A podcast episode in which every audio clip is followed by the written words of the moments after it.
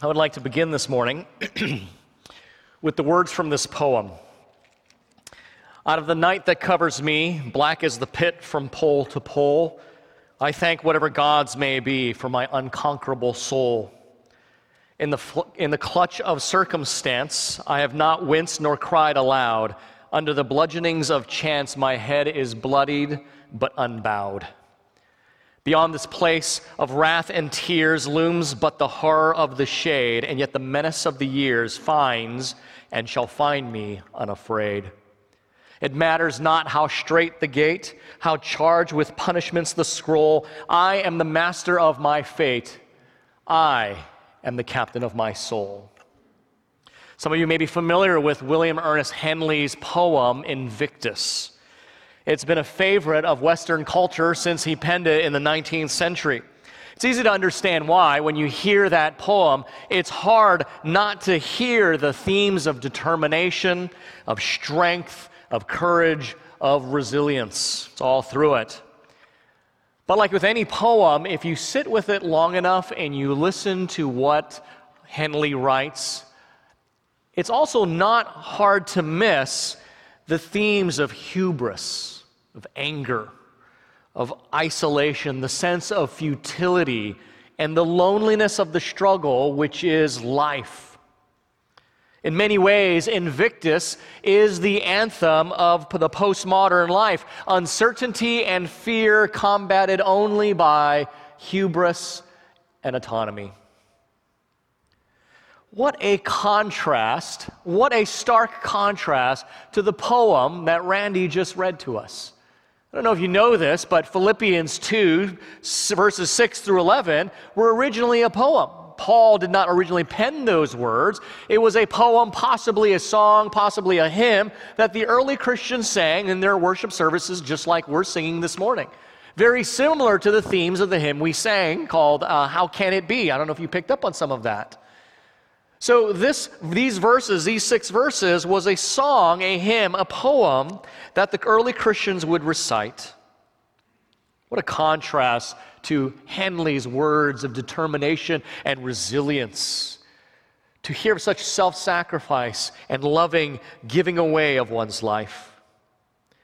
If Invictus is the anthem of the postmodern life, then humility is the anthem of the Christ centered life. And that is exactly Paul's point and why he used this amazing early church poem, this hymn, making the point to the Philippians about the life that's so essential for community is marked by and clothed in sacrificial humility. Keep in mind this amazing passage that many of us probably know from its own, standing on itself, is in the larger context of Paul saying, This is how you're to live in community with one another, to have humility, not self seeking, not glory thieving, as you remember from last week, but a life giving humility. And then he launches into this amazing passage showing how Christ himself lived that kind of humility. And I got to tell you this morning, as we look at this passage, uh, I kind of want to take my shoes off uh, and put them aside because we're on hallowed ground. We, we are on very sacred soil when we study this passage. And, and I know I say that every week that this passage of Scripture is amazing, but I mean, what am I going to do? It is. I mean, these things are just amazing truths that can rearrange the furniture of your soul if you let it. In these six verses, we read about the pre existent Christ, the incarnation of Christ, the humiliation of Christ, the crucifixion of Christ, the resurrection and ascension and exaltation of Christ, finally, the vindication and triumph of Christ. Just in these six, six verses, we go from eternity past to glorious future.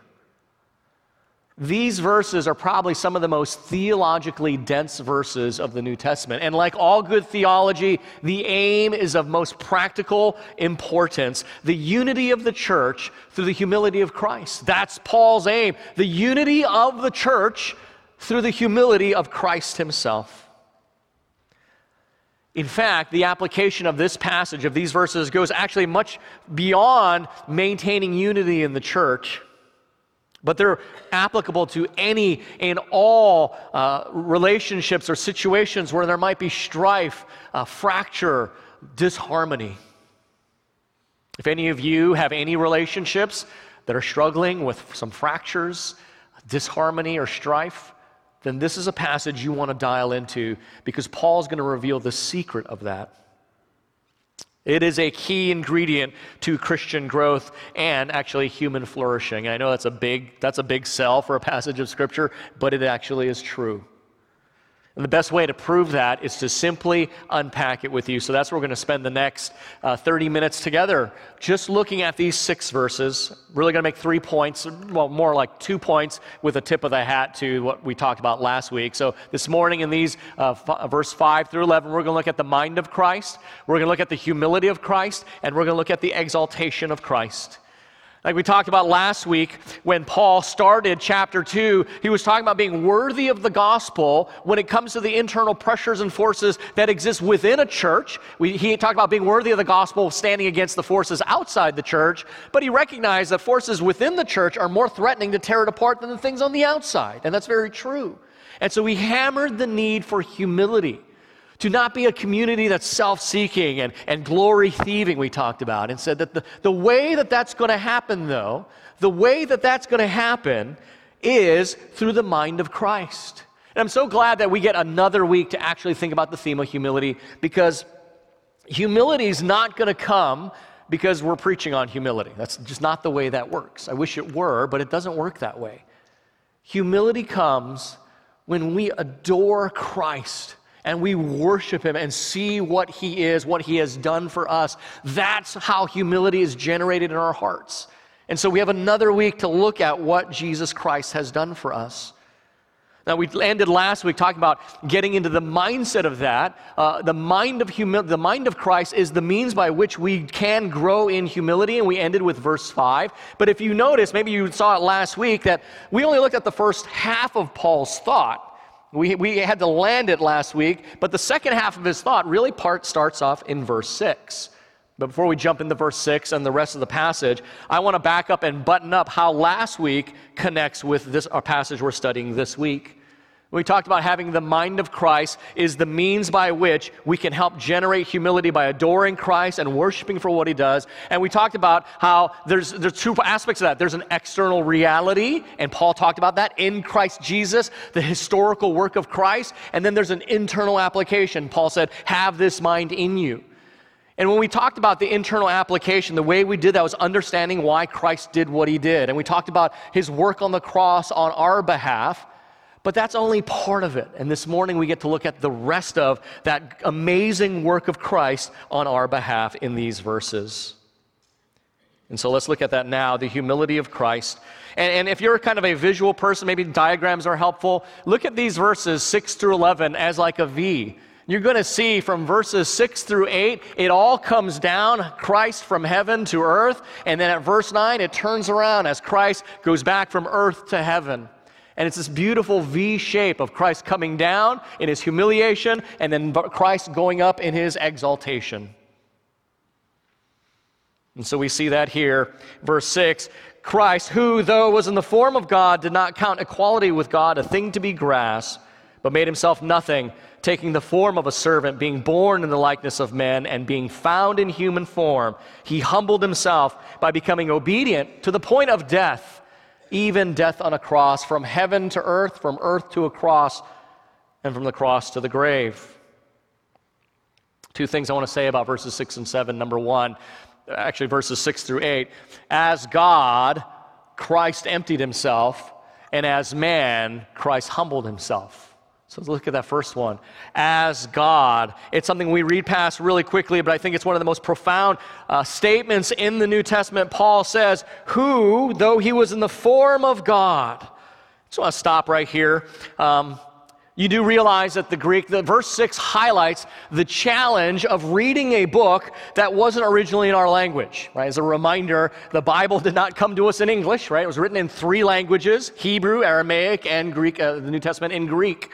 And sometimes, because of that, there are challenges in how one language relates to another. And we see that here in verse 6. Paul says in the original, the morphe, speaking of, of the form of Christ, Morphe, the word we translate form, actually means essence. It means the, the isness of something, something's, something's core. Uh, in philosophical circles, it's called ontology, something's being. And Paul is saying here, though he was in the form of Christ, the being, the, the essence of God, and in English, we get words like morphology from this, we get words like metamorphosis from this. But none of the English translations that I read could fully capture what Paul is trying to express here. Now, if you have a New International Version Bible, they get a little bit better at it. They translate this as, who, being in the very nature God, uh, I think the NLT, the New Living Translation, does the best job. If they just say, though he was God. And the reason I'm bringing that out is not all translations are the same right? So just a little bit of translation theory here because a Bible is, you know, the, you, you, see there's so many translations, but there's a reason why we have them.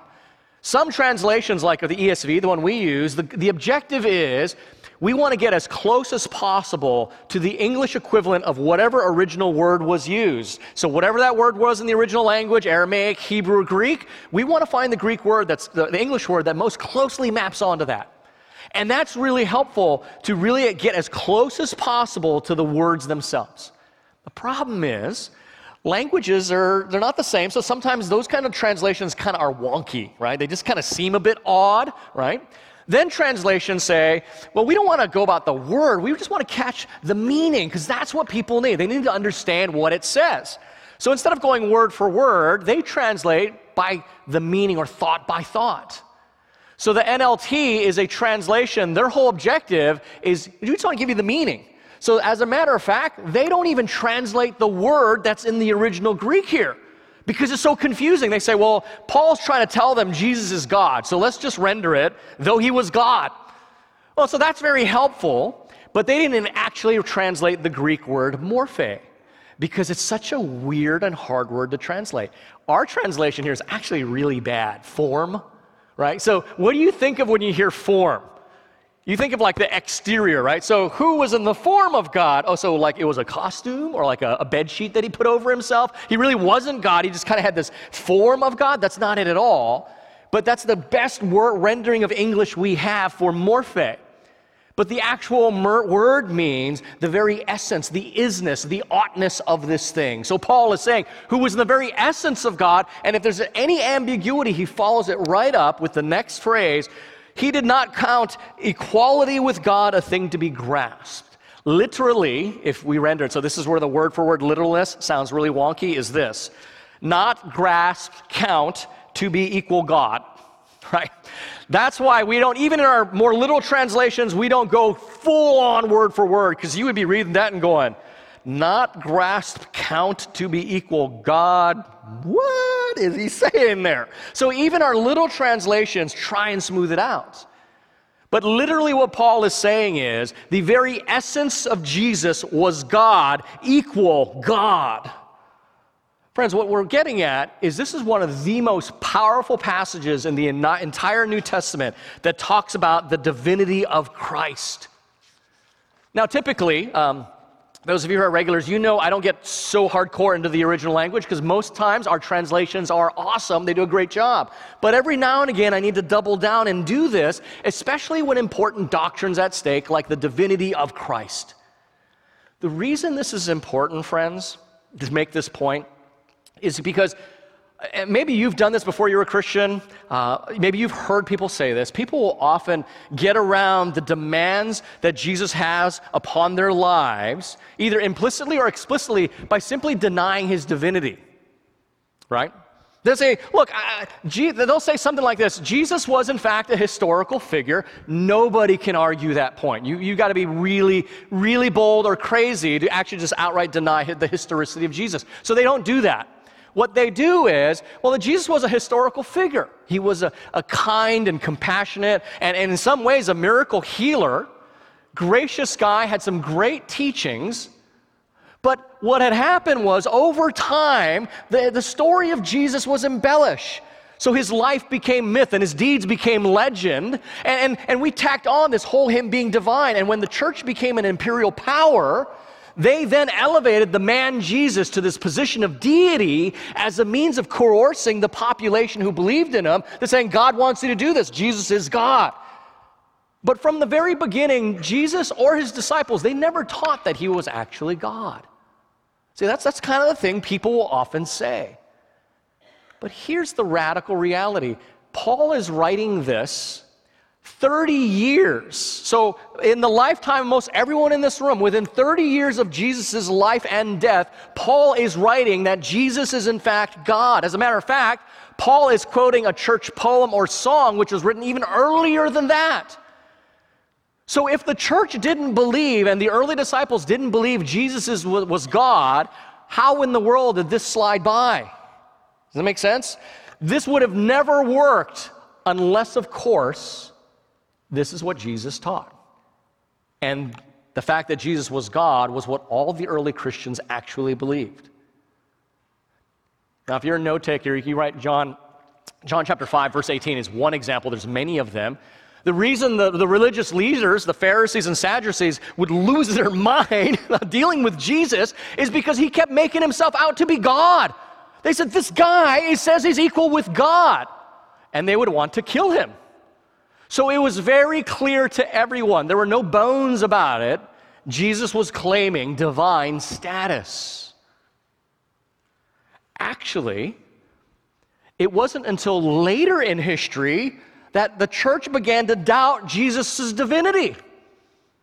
So, about the 300, fourth, fourth, 300s, so fourth century, they start saying, wait a minute. God, God, and no, he, he really couldn't be God. And so that's caused a huge ruckus in the church. So finally, at the Council of Nicaea in 325 AD, all the Christians got together and hammered this out. And they said, All right, Jesus is God. We got that established. So we got the, the Council of Nicaea, 325. And then after that, they said, well, well, if he's really God, then he certainly can't be human. So then they started believing that Jesus wasn't human. And they got all this ruckus again, and they all came together in Con- the Council of Constantinople in 381 and said, Nope, Jesus is in fact human too. And then they said, well, wait a minute, he's God and he's human. And then they came up with this superhero theory that you had this mild mannered Jesus, who was just a man like everyone else, who then, when he had to raise the dead or walk on water, he'd be the eternal Christ, the superhero, do these miracles, and then become the regular man Jesus. So you had Jesus the man, then Christ, the eternal one. But they were two totally separate. It's like a superhero. It's like Clark Kent, put on his glasses, take them off. And they said, wait a minute, no, no, no, that's not what the Bible teaches. And so they finally, in the fifth century, hammered all this out at the Council of Chalcedon. They said, this is the reality. He is both truly God and truly man. Now you might be thinking, really? Fifth century? It took them to the fifth century to figure all this out? So what did we believe before that? Did we not know who Jesus was? Here's the reality Everyone knew who Jesus was. We knew these things that Jesus was truly God and truly man. The reality was, as the gospel spread throughout the world and engaged different cultures and different religious systems and ideas of God and deity and humanity, new questions were always being asked and refinements had to come to a conclusion. And it took, quite frankly, a long time for such conceptual clarity to be ironed out in the specifics. So the church always knew what they believed, but it had to come up against false doctrine and false teaching to make them realize not everyone believes this. Even those that are calling themselves Christians, we got to hammer this out. And so it took them a while. Also, remember the first 300 years of our existence, we were being thrown to lions, right? And we were being burned alive for Nero's garden party. So there wasn't time for theological reflection or academic writing. So that didn't happen. It wasn't until Constantine declared that Christianity be with the official religion, which by effectively said, stop killing the Christians, leave them alone, and then they started to hammer all this stuff out. Friends, this still happens, this still happens today. Right? Now, it happened in the early church with the core issues of our faith, like the very person of Jesus Christ, but it still happens today. So, just five, six months ago, maybe some of you even heard of it, uh, we released something called the Nashville Statement. Not as cool as Nicaea and Constantinople, but you know, the, Christianity has shifted. So, in Nashville, a bunch of Christian scholars, theologians got together and hammered out issues on wait, there's this new trend happening in culture on human sexuality and gender identity and all these things, and went back to Scripture and said, okay, this is what Scripture has always taught. We got to be clear on this because even people who call themselves Christians are not holding the line. So they released what's called the Nashville Statement. Just as we did back then, all throughout church history, whenever the gospel is going to a new culture or the culture begins to shift, the Christians go back to Scripture and say, God has spoken on this issue. And by the way, if you're interested, God has spoken a ton on gender identity. This is not catching us by surprise. We did a whole conference, a whole weekend here on gender identity. God writes about that. My point simply is it takes a while, but we always do this. Now, notice something here. So, finally, the council said, truly God, truly man. So here we have the pre existent Christ. Notice, though, this is where I appreciate um, our church fathers. If any of you are interested, I've got this book. It's, it's almost 500 pages. Uh, you don't have to read it this week, but I've been really reading this book. It's called God the Son Incarnate everything you could possibly want to know on epistemology, ontology, on the person of Christ theologically, just on the person of Christ. Not a page of all 500 of this is dedicated to the work of Christ. That's a whole nother big book, okay? This is just a book on holy mo. Um, can I say that? Holy cow. We, Jesus, the God man. How did that even happen? So if you're interested, here, there it is. It's like 400 pages of Christological richness. But what you're going to appreciate is, notice I didn't say, maybe you've done this, 100% God, 100% man. Have you ever done that? Have you ever tried to explain who Jesus is to your friends and say, well, he's 100% man, 100% God, and they come back at you and say, so he's 200%? See, here's the thing with that. There's no such thing. Something's either 100%. You can't be 200% of something. Speaking as a former skeptic, this is why I appreciated this book. I want to speak with clarity. The church fathers did not say, they had the concept 100%. They didn't choose to say it that way. They said he's truly God. Whatever attributes, properties, characteristics are essential to being God, he is. Whatever attributes, properties, and characteristics are essential to being human, he is. So, whatever those things are, and they tease out much of that, he is truly God and truly human. Then they don't say he's 100% this, 100% that, 200. That's incoherent. And thinking people will go, well, I don't believe in Christianity because all of it doesn't make sense. It's incoherent. They'd be right if that's what we said, but that's not what we're saying. We're saying the God man is truly God and truly man, co equal, co eternal. And this is the amazing thing, friends.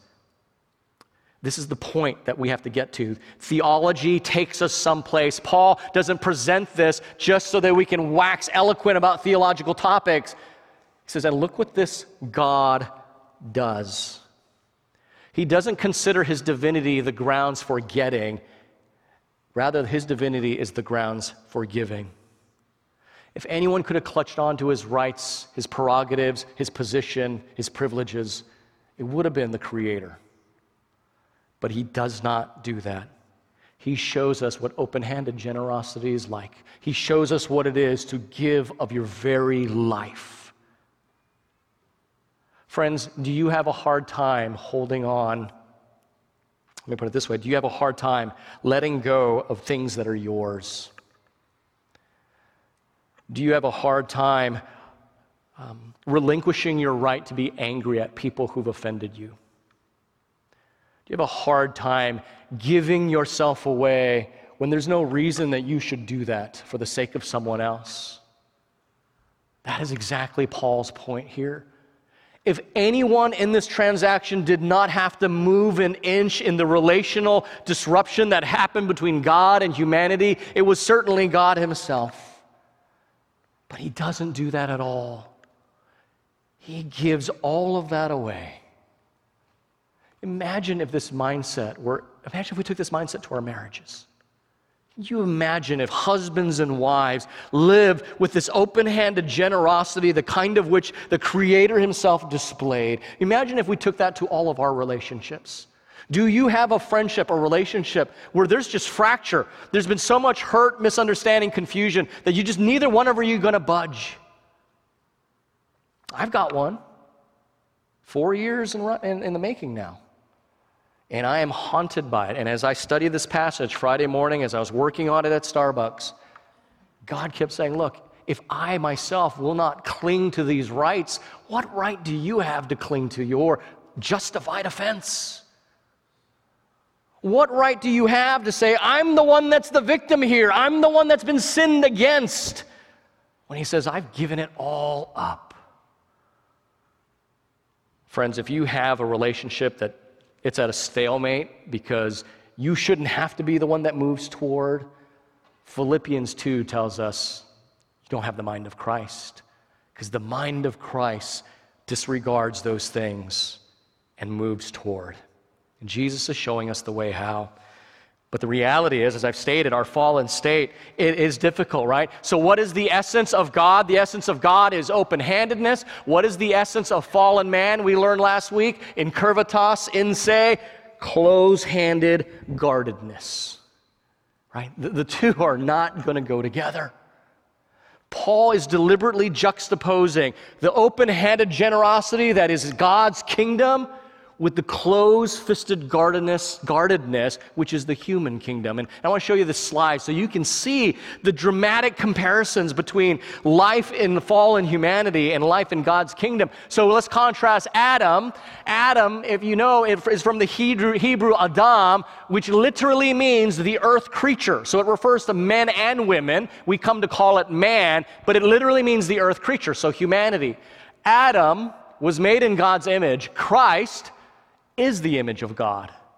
Adam, humanity wanted to be like God. Christ took on the likeness of man. Adam wanted to exalt himself. Christ emptied himself. Humanity was discontent being God's servant, but Christ assumed the form of a servant, a slave. Humanity arrogantly rejected God's word in sinful disobedience, but we see here in Philippians that Christ humbly submitted to God's word in perfect obedience. Adam succumbed to the temptation. Christ overcame temptation and he crushed the tempter on top of that. Adam brought the curse on the world. Christ took the curse for the world. Adam was disgraced and condemned. We see in verse 9, Christ was exalted by the Father. What's the point here? The point that you see this theme all through the Bible is there are two humanities you can be a part of humanity that's under Adam, or the humanity that's under the new Adam. 1 Corinthians 15 45. Right? So, which Adam are we going to be under? Question is how so how do we go from being a grasper to a giver? How do you adopt a mentality of downward mobility, right? We live in a world everyone's got upward mobility on the mind. How do we adopt the downward mobility? We see what Paul's saying is we need the gospel. We need the second Adam, Jesus Christ, through his perfect life and atoning death. He promises forgiveness to Adam's race and empowers us to live just like him. So, verse 7, we have this amazing, this, this, we've talked, this is Christ, He is God, and He does this amazing thing, the incarnation. He empties Himself, He makes Himself nothing, taking the form of a servant. Now, people might read this and say, see, this is, this is why we can't believe Jesus is God. It says it right here that he emptied himself, that he, that he made himself nothing, so he couldn't have been fully God. It says it right there. A.W. Tozer said it best in his book, The Knowledge of the Holy. In Christ's humanity, he, Christ, veiled his deity, but he did not void his deity. That's a very good way to put it. He, he veiled the de- his deity, but he didn't void it. Put another way, Christ, remaining all that he was, he became what he was not. Even grammatically. You know, I remember. Uh, when this reality was brought home to me years and years ago, I was a second year Greek student, and I had a Greek professor who would say this very provocative statement. He would say, Rick, always remember this all theology is a lie, but grammar be true. I thought that was weird because I'm at Bible college. Why is the professor telling me theology being a lie? What he meant was, a lot of times we can build our theological systems based really on what I think, what I heard, what somebody said, the tradition I may have grown up, and then it becomes our framework, our theology, but it's not even rooted in Scripture. It's a combination of what I think, what I like, what I heard, or what culture is saying. And what he's saying was look, all that is going to be a lie. The grammar itself has to be true. If what you believe is not rooted in Scripture, and God used Scripture and was confined to the issues of grammar as well, if you can't prove it from there, then you got to question your theological systems. And he says, Rick, let me take you to Philippians 2. So Jesus emptied himself and he made himself nothing. How did he do that? He said, Well, look at the text. And at the time we were studying Greek, so we're looking at the Greek text. He says, What is that right here when it says, by, by making himself nothing? Well, I said, Well, that's a participle, right? It's the participle. He says, Yes. And participles usually are, they have different ways of meaning, but they usually mean um, it's a participle of means. In other words, um, I, I quench my thirst by means of a Coke. I know that's a bit wonky English, but you know what I'm saying. I was thirsty. How did I quench my thirst? By means of drinking a Coke right? So the means I quench my thirst is by drinking a Coke. He says, the means by which Christ gave himself away and made himself nothing is by taking on the form of a servant. He did not subtract from himself, he added to himself.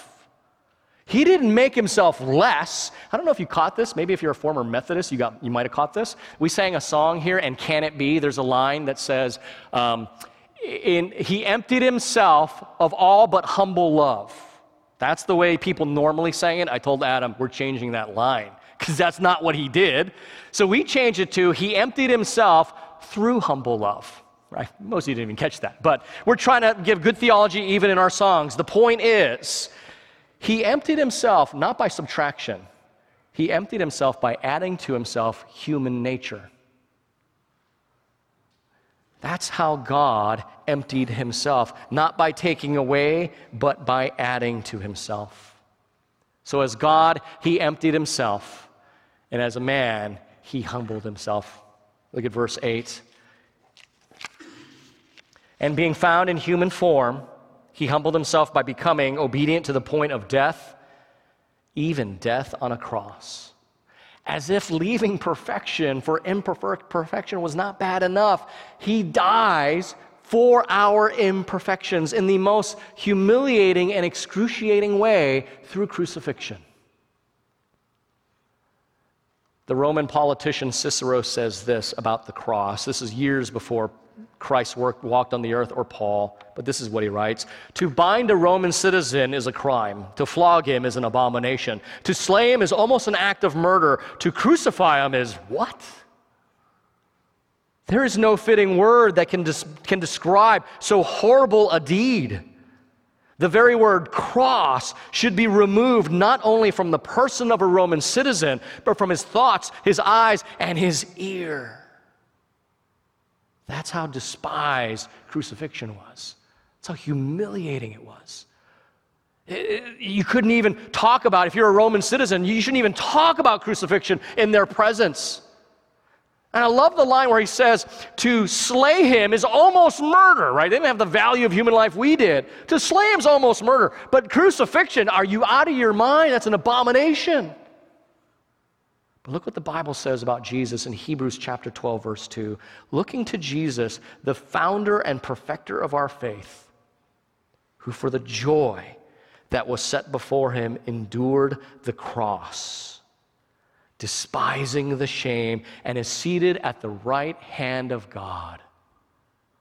So, so the writer of Hebrews follows Philippians 2 that Christ gave his life away, and as a result of that, God elevated him who's now seated at the right hand of God. But I love what Hebrews says. It says, For the joy that was set before him. And there's a real applicable point here. We should not hear Paul's word in Philippians 2 to humility, Christ like humility, and feel like, okay, what that means is we got to become like, pull ourselves up by the moral bootstraps and just serve other people and give. If that's not rooted in a joy of fellowship with God like we had like Jesus had here before he came. The reason I say that is the service that Christ gives is fueled by joy. Christ wants to bring in humanity because it's fueled by joy. Not because he wants to guilt us into being like him, like misery has company or something.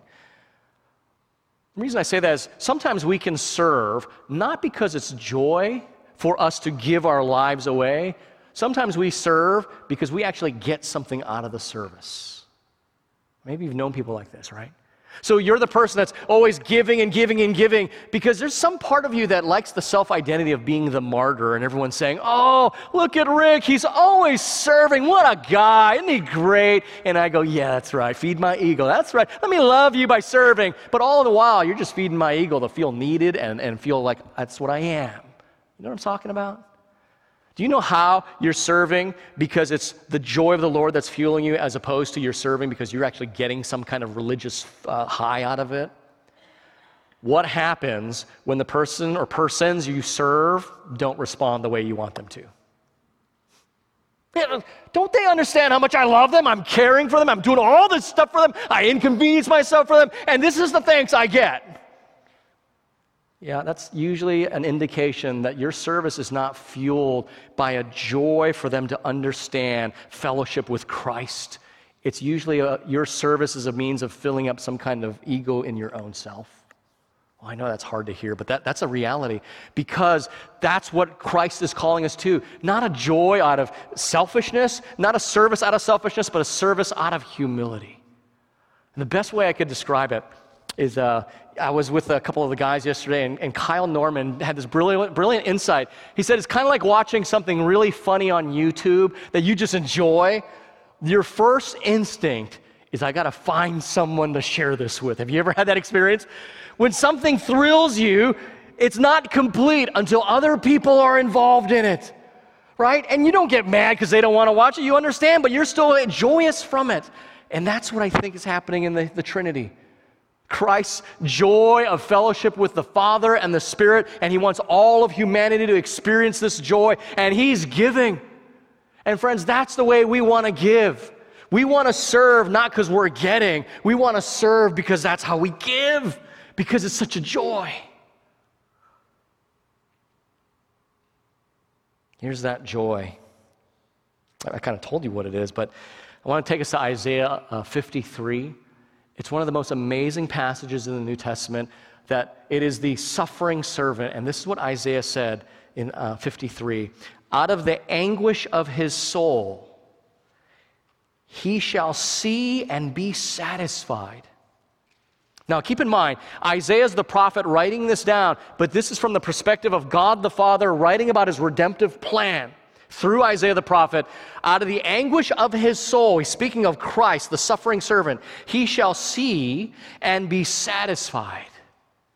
By his knowledge shall the righteous one, my servant, make many to be accounted righteous, and he shall bear their iniquities.